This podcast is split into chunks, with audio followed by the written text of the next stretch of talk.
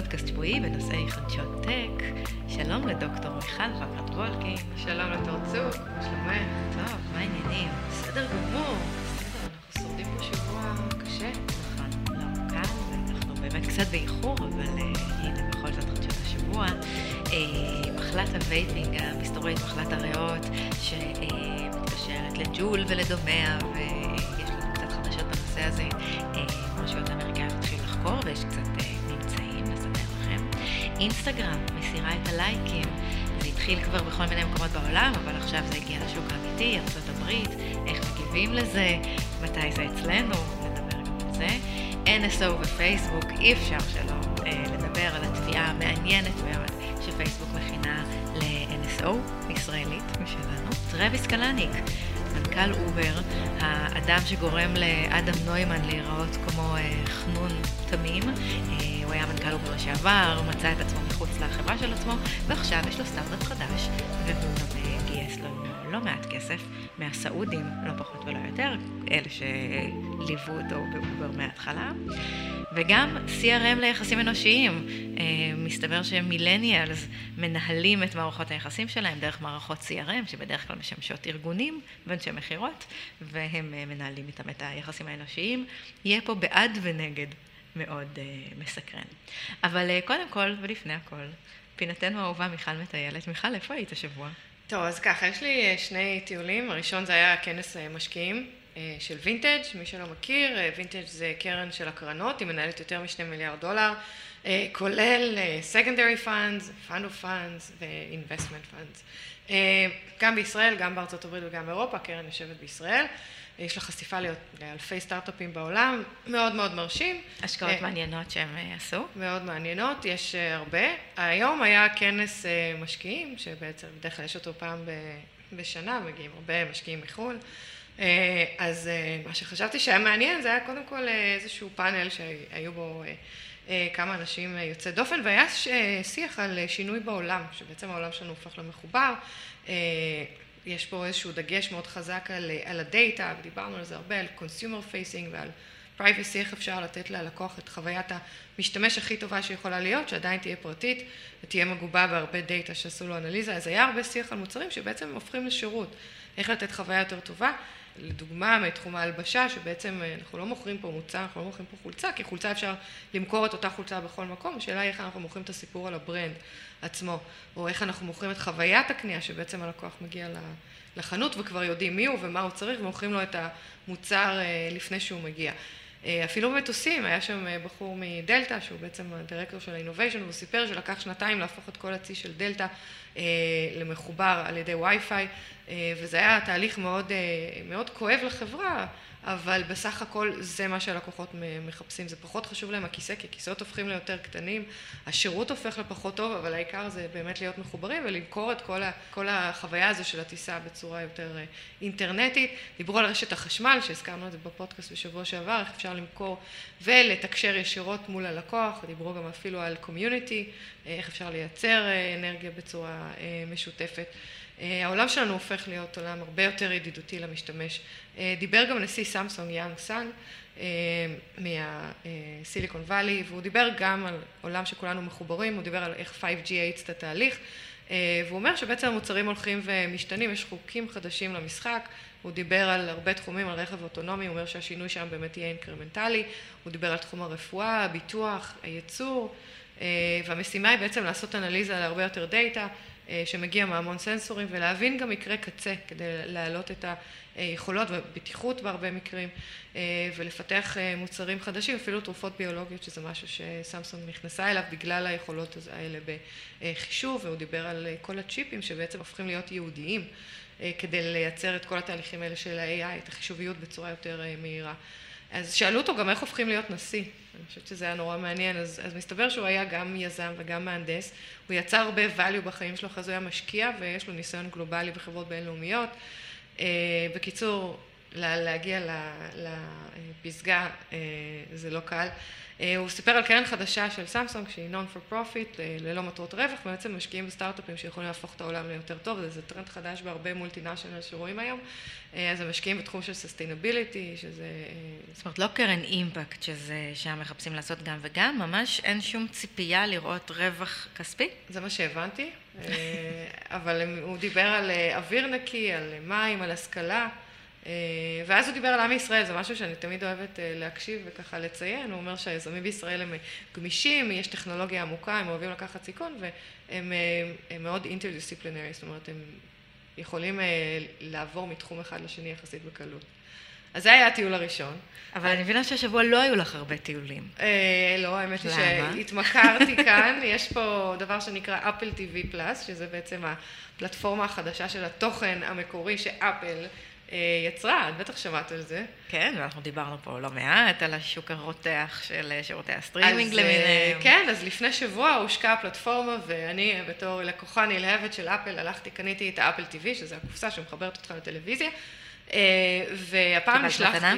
מה? קיבלת מתנה ביחד עם האפל טי וי? קיבלתי מתנה, אפל טי וי בחינם לשנה, אפל טי וי פלאס, ונשלחתי לטייל על ידי עדכון גרסה, ולצפות בסדרות הכי הכי שוות של אפל טי וי פלאס. לא הייתה ברירה, זה בסך הכל ביצעת את תפקידך. כן, גם היה איזה יום שהיה יום ככה יותר רגוע, אז ישבתי באמת על הטלוויזיה. אז הסתבר ששירות הסטרימינג הזה הוא באמת מדליק. בואו נתחיל מזה שהשלט שלו מחובר לסירי, אז בעצם כל מה שאתה מדבר על הטלוויזיה ומנסה, כל פעם שאתה מנסה לכתוב דברים בטלוויזיה, ואתה ככה נורא משתדל לכתוב את האותיות, אז בעצם אתה יכול לדבר לסירי, והיא גם מקשיבה, והיא מקשיבה טוב. היא מאוד משופרת.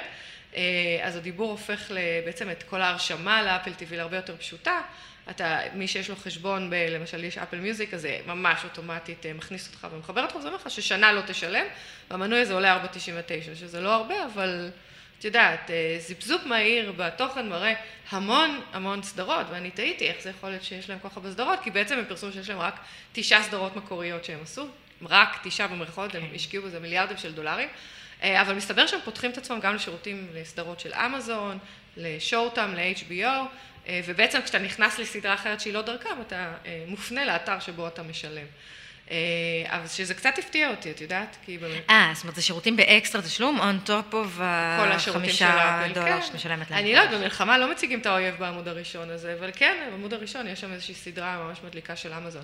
אבל בוא נתמקד בסדרות של אפל טי וי, אז אני ככה נכנסתי לשתיים מהם, אחת זה הסדרה החדשה של אופרה ווינפרי האגדית, שדיברו עליה המון בתוך כדי ה... ההקמה של האפל טי וי, אז הסדרה מתרחשת בספרייה הציבורית הגדולה בניו יורק, שהיא בעצם חנות של אפל, שם נבנתה אחת החנויות של אפל, ובעצם רואים את אופרה עומדת במיטב הדרה, ומסביבה המון נשים שלבושות נורא יפה, ובעצם מציגה את החנות של אפל. כל התוכן שם הוא מאוד אפל אוריינטד, שזה קצת מוזר לי, כי, כי בנטפליקס או באמזון, אתה לא שומע על נטפליקס ואמזון, אתה רואה את הסדרה, אז פה כל הזמן, אפילו בסדרות, כל הזמן רואה אנשים מרימים טלפון, והטלפון הוא אפל, ומקבלים וואטסאפ של טלפון שהוא אייפון. רגע, אבל זה היא מארחת? כאילו, מה התוכן? אז היא מארחת, כן. אז בעצם זה בוק קלאב, זה מועדון ספרים. כל שבוע היא מארחת סופר אחר. הסופר הראשון שהיא ערכה זה... למי זמן לקרוא עם כל שירותי הסטרימינג? אז זהו, אז מסתבר שהפרקים שלה זה פעם בחודשיים, את צודקת, והיא ערכה בפרק הראשון את הסופר של הווטר דנסר, שזה ספר מאוד ידוע, ובעצם השיחה הייתה עם הסופר, כמובן שאפשר להזמין את הספר דרך השלט של סירי, והספר הוא תרומה... מאיפה? מאמזון? לא. הספר הוא תרומה לספרייה של, של אפל, לספריות בכלל בעולם. הסדרה השנייה שראיתי שהייתה מדהימה, זה The Morning Show. שמעת עליה? שמעתי עליה ממך. אה, אוקיי. אז בכיכובה של ג'ניפר אניסטון שחוזרת לטלוויזיה. האמת, זה היה ממש מצחיק לראות, יש מהפרמיירה של The Morning Show תמונה של טים קוק עם ג'ניפר אניסטון וריס ווית'רספון, והוא צנון שכזה, אתה יודעת. והם כאלה מהממות. כאילו מגניבות. חבל על הזמן, הן באמת מהממות ומגניבות, והסדרה לדעתי טובה מאוד. היא מתרכזת בחיים אישיים של אנשי תוכניות הבוקר האמריקאיות, אלה שקמים בשלוש בבוקר, ורואים אותה בפרק הראשון קמה בשלוש בבוקר, והולכת על ההליכון, גמורה כולה, ואז בשעה ארבע וחצי היא כבר יוצאת מהבית במונית. זה לא כל כך זוהר כמו שזה נראה, ואני לא אקלקל לכם, אבל זה מתחיל בסיפור על צמד מגישי חדשות שהיו נאהבים, והם בעצם מבטרים על כל החיים שלהם בשביל העבודה, כי מי יכול לנהל כזה סדר יום, ויום בהיר אחד כל החיים שלהם בעצם משתנים וטובים את המגיש של הטרדות מיניות. והיא נשארת לבד, והיא נורא מסכנה, אבל יש שם משהו מאוד מאוד empowerment, העצמת נשים, ובקיצור שמח ומדליק, אני ממליצה בכל. דרך אגב, מסתבר שיש שם הרבה תוכן על, על מלחמת הסטרימינג, אני לא יודעת אם, אם ראית ושמעת, אבל אמריקאי ממוצע מוכן לשלם עד כמה, כמה בחודש, ארבעים וארבעה דולר, ל-שלוש נקודה שש שירותי תוכן. אז זה מדהים, וחוץ מזה הם משלמים גם לכבלים, הם לא מתנתקים מהם כל כך מהר. נכון, אז יש אמזון, נטפליקס, יש אפל טיווי. טוב, מי אמר שאת וסקוט כל הזמן אומרים שצריך תחרות, אבל מי אמר שזה מבורך? את יודעת, לשלם ארבעים וארבעה דולר לכמעט ארבעה שירותי תוכן, לא עדיף שיהיה כבר אחד טוב. כן, לא, אני מסכימה לגמרי. קודם כל מאוד אהבתי שאני וסקוט בנשימה אחת פה נאמרים, פרופסור סקוט גלווי הנערץ. כן, זה נכון, באמת, זה שיש מלא מלא תוכן, וכמו שאת אומרת, משקיעים מיליארדים בתוכן, זה נורא כיף לראות שהיצירה ככה, יש לה מקום, והתוכן הוא פעוטום המלך, אבל באמת, הצדרה שלו זה ש...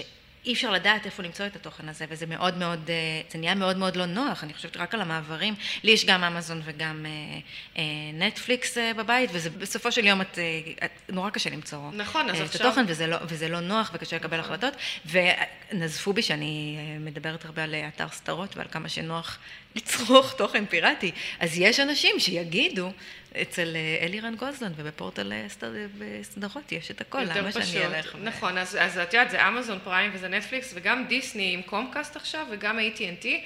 לפי הסקר שקראתי, שליש ממנועי נטפליקס יבטלו את המנוי שלהם בזמן הקרוב, הקרוב עבור שירותי תוכן אחרים, והתחרות הגדולה מסתבר תהיה בין דיסני לאפל עם סדרות מקוריות, והרבה סדרות פופולריות ישנות שחוזרות כמו גרייס אנטומי, פרנדס, די אופיס וכן הלאה וכן הלאה.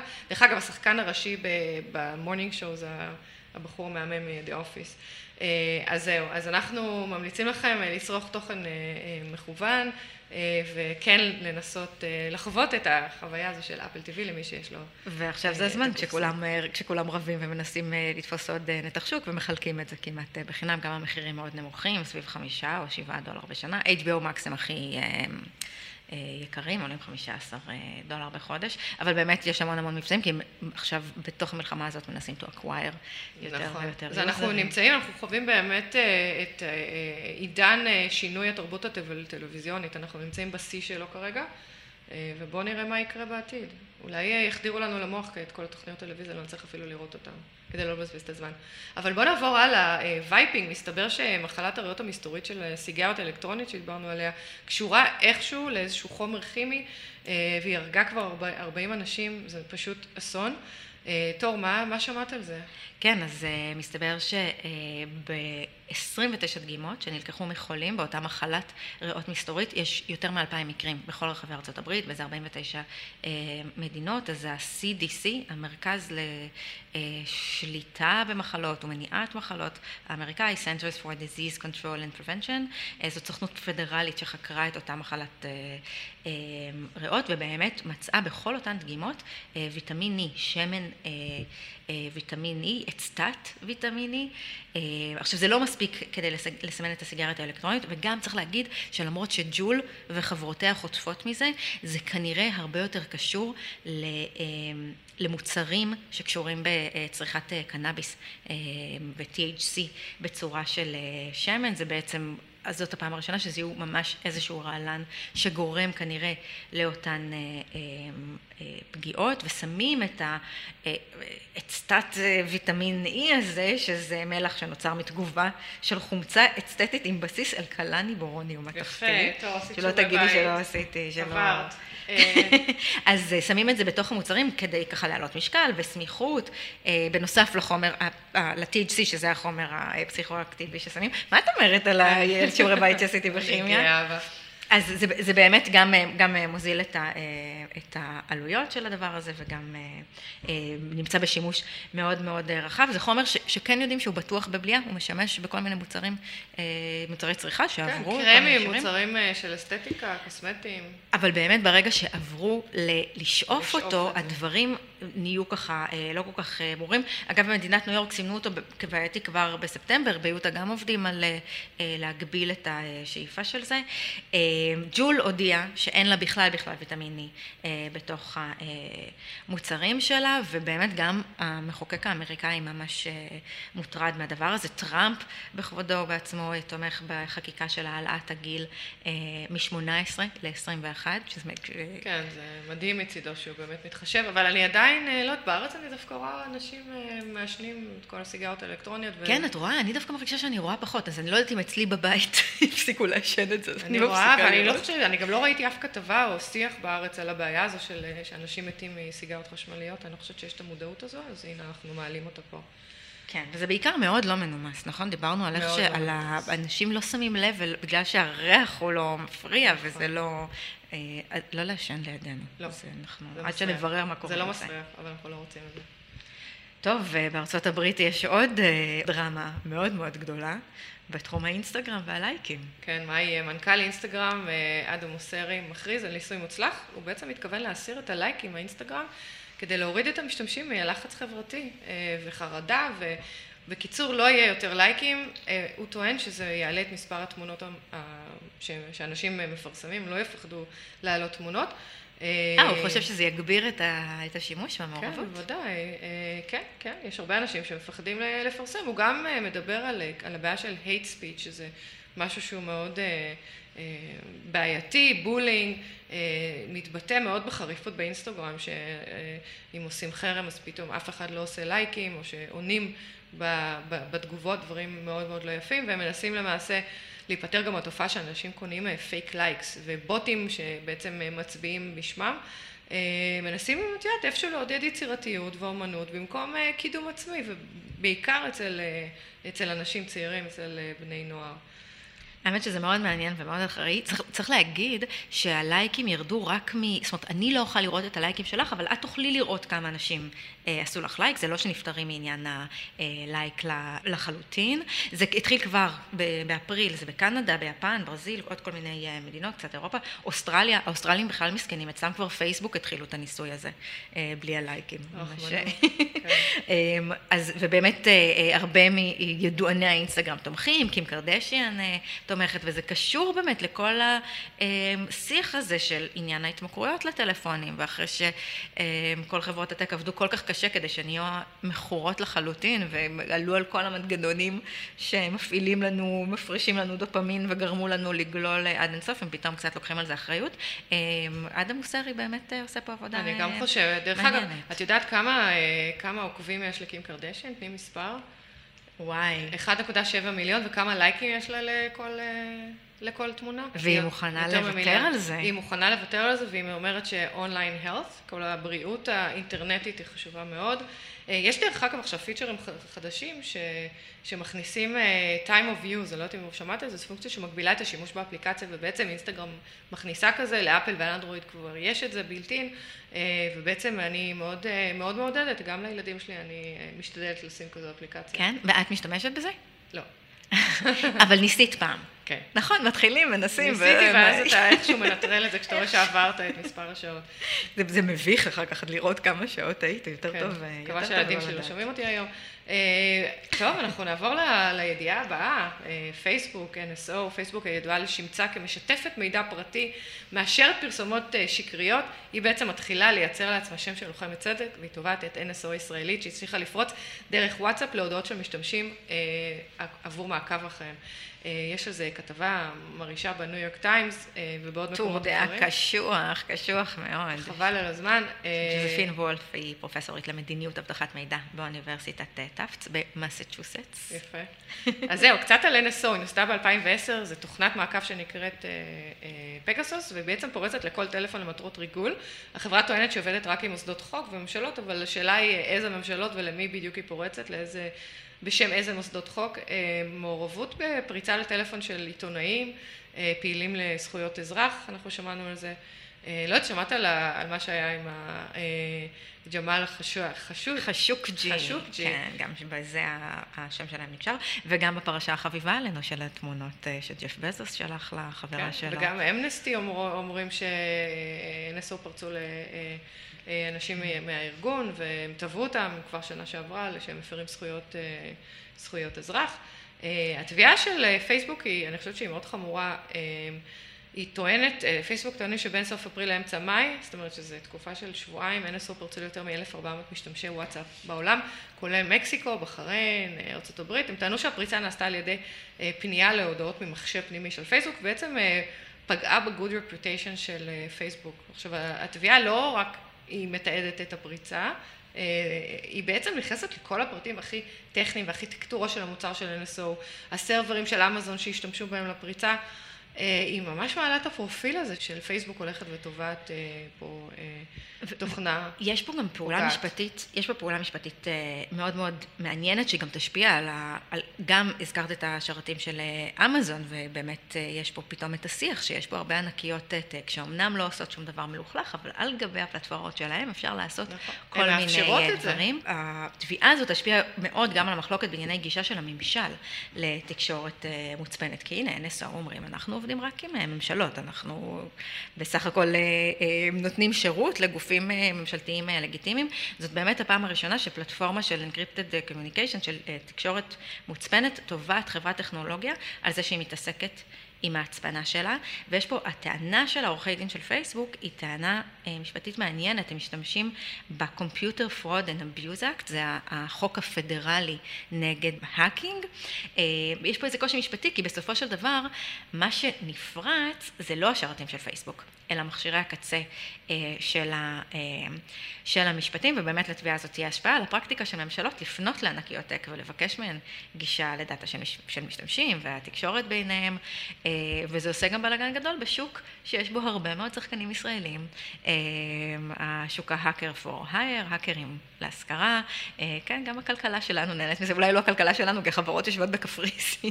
בסופו של דבר, אבל לא מעט ישראלים מעורבים בזה, אנחנו יודעות גם שזה עושה הרבה צרות למייסדי סטארט-אפים ישראלים, כי יש הרבה מאוד מתכנתים ואנשים אנשי סייבר מוכשרים שהולכים לשם, יש שם הרבה מאוד כסף. כן, קראנו על זה, אבל את יודעת, יאמר לזכות פייסבוק הפעם שהם לא בחרו להתעלם מהבעיה, אלא, ולא בחרו להשתיק אותה, אלא יצאו חזק להילחם בה, ואני חושבת שבאמת יהיה כאן התערבות של הרגולטור, שאני מאוד מכבדת, כי את יודעת, הם גם פרצו לבחירים בממשל, זה ידר, ידרבן את הרגולטור לחקוק חוקים נגדם וכאלה שידודו את הפרטיות של משתמשים בטלפונים חכמים.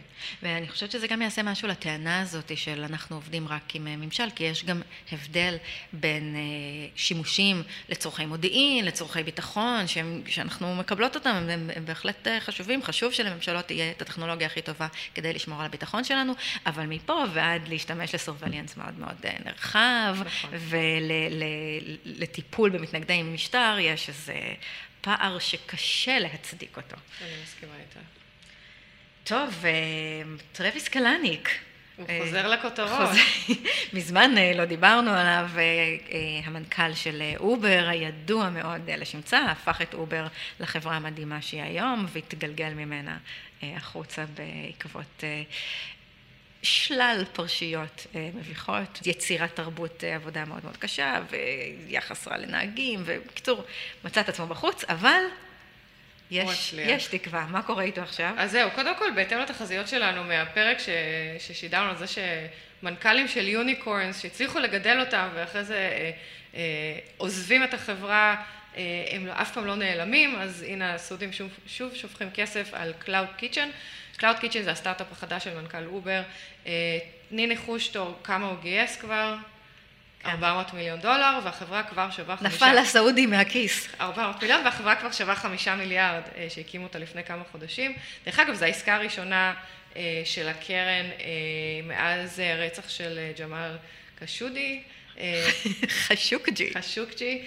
אז מה הם עושים? הם מקימים מטבחים, זה נקרא גוסט צ'יקן, זה מטבחים שנמצאים בתוך הערים או בפרברים של הערים, שבעצם הם מקימים את המטבחים האלה עבור מסעדות שירצו להכין אוכל ל-food delivery, למשלוחים, והם גם מקימים כאלה מטבחים עבור עצמם, הם כבר פתחו כמה מטבחים כמו, עם שמות מאוד מצחיקים, egg the f out, excuse my f toast, beach don't grill my cheese, זה שמות של מטבחים שהם... שהם פתחו לדליברי. רוחו של, רוחו של המייסד שם מעל כל השמות. כן, אז, אז הקרן הציבורית של ערב הסעודית, ה-פי איי אף Fund, הם אלה שהשקיעו, הם שמו שם כסף בינואר מסתבר, אז עברו כמה חודשים שמרו את זה מאוד בשושו, כדי להרחיב את הפעילות של החברה לסין, אנגליה והודו, זאת אומרת, החברה כבר רצה בארצות הברית, טרייבס כבר מימן מאתיים מיליון מכספו הפרטי, וחלקו בעצם זה מחירת מניות של אובר, ובאמת אותה קרן תמכה בזמנו באובר, דרך אגב, טראביס עדיין בבורד של אובר, זאת אומרת, זה לא שהוא נעלם בכלל מהחברה. ואני חושבת שזה מאוד מעניין, כי ההשקעה באמת קרתה מיד אחרי הרצח, וטראביס גם הגיע לכנס ההשקעות של הנסיך הסעודי, בניגוד לדעת הקהל שהייתה מאוד לא עדת לאירוע, עכשיו אנחנו מבינים למה, העסקה למעשה נרקחה כבר מיד אחרי הרצח באפריל אלפיים שמונה עשרה, והקרן רצתה כבר מאז להשקיע בסטארט-אפ החדש של טראביס. אז הנה, יש גם מתחרים, דרך אגב, הקרן פי איי אף משקיעה גם במתחרה שנקרא Reef Technology, דרך הוויז'ן פאנד, הם בונים מטבחים במגרשי חנייה. זאת אומרת, הם יכולים לעזור לבעלי מגרשי חנייה, להרוויח יותר כסף על ידי מטבחים שצצים שם. זה הסעודים מאוד אוהבים להשקיע בשני מתחרים. כן, לחסות את השוק. כן, לגמרי. שזה מעניין, כאילו פיף מאני היום בסיליקון ואלי זה מונח מאוד בעייתי, וזה משהו שצריך להתמודד איתו, אבל הוא לא... הנה, את רואה, זה עוזר לגדל עוד יוניקורנים, אז כנראה שעידן היוניקורנים לא עבר, אבל אני שמעתי על החברה הזו ממקורבים ואנשים שעובדים שם, ואני יכולה להוריד את הכובע ולהגיד שזה אנשים מאוד מוכשרים שאני בטוחה שהם יודעים מה הם עושים. אז אני מחכה להגיע לסיליקון ואלי ולהזמין איזשהו eat my grilled cheese או משהו כזה. מה את חושבת? טראביס משתמש ב-סי אר אם לנהל את מערכות היחסים שלו? ברור, איזו שאלה. אז אנחנו שמענו שיש אפליקציות חדשות למילניאלס, בתור בתור נציגת המילניאלס שלנו, תספרי לנו במה מדובר. אז קודם כל, סי אר אם זה מערכות Customer Relationship Management, מערכות שמשמשות בדרך כלל לארגונים, לנהל את מערכות יחסים עם הלקוחות שלהם, מתי צריך לתזכר אותם, מתי מגיע הזמן החידוש, בדרך כלל מערכות שהם... זה הדבר הכי משעמם שיש. אחד התחומים הפחות סקסיים של תוכנה ארגונית, אבל מסתבר שהמילניאלס נתנו לדבר הזה טוויסט, ויש לא מעט סטארט-אפים שמפתחים מערכות כאלה שיעזרו לאנשים לנהל את מערכות היחסים שלהם.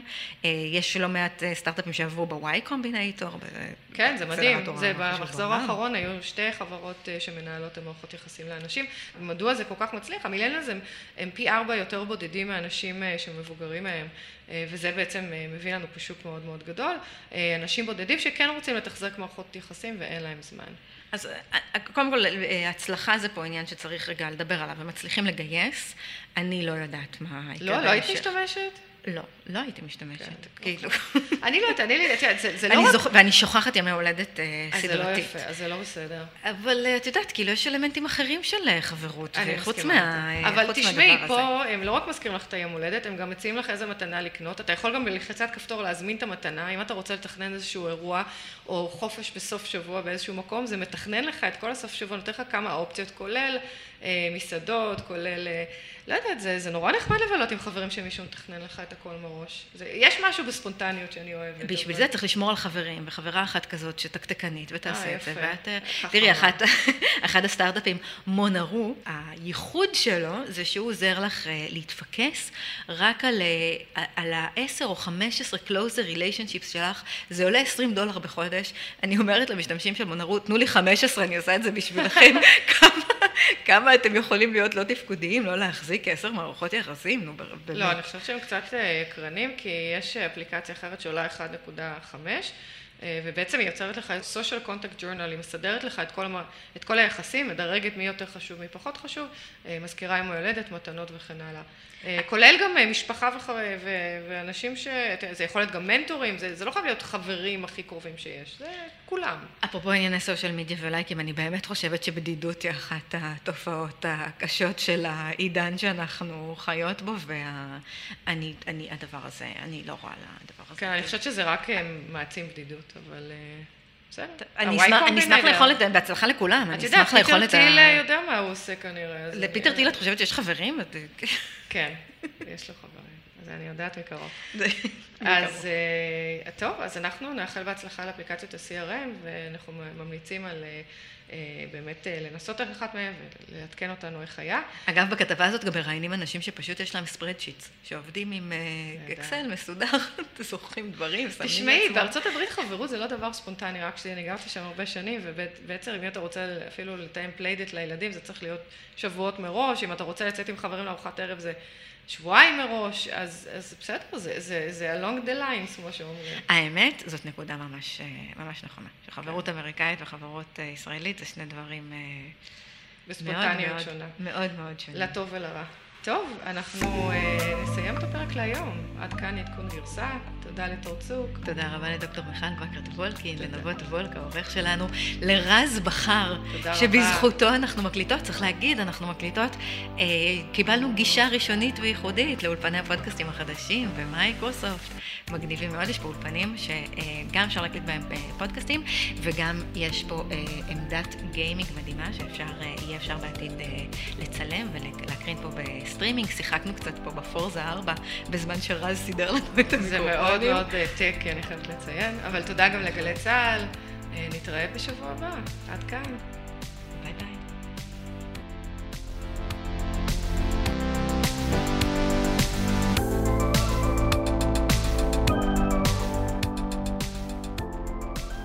תגידי, כמה הודעות וואטסאפ קיבלת למשרה החדשה של מנכ"לית טסלה בישראל? אוי, אל תשאלי, זה קטעים, אני פותחת את הטלפון השבוע ואני אומר כזה טינג, טינג, טינג, טינג, ואני לא מבינה מה קרה. מסתבר שדרוש מנכ"ל לטסלה ישראל, וטסלה נכנסת, מחפש מנכ"ל פעילות, ומלא אנשים שאלו אותי, נו, האם הגשת מועמדות, האם זאת את? רעיינת קורות חיים.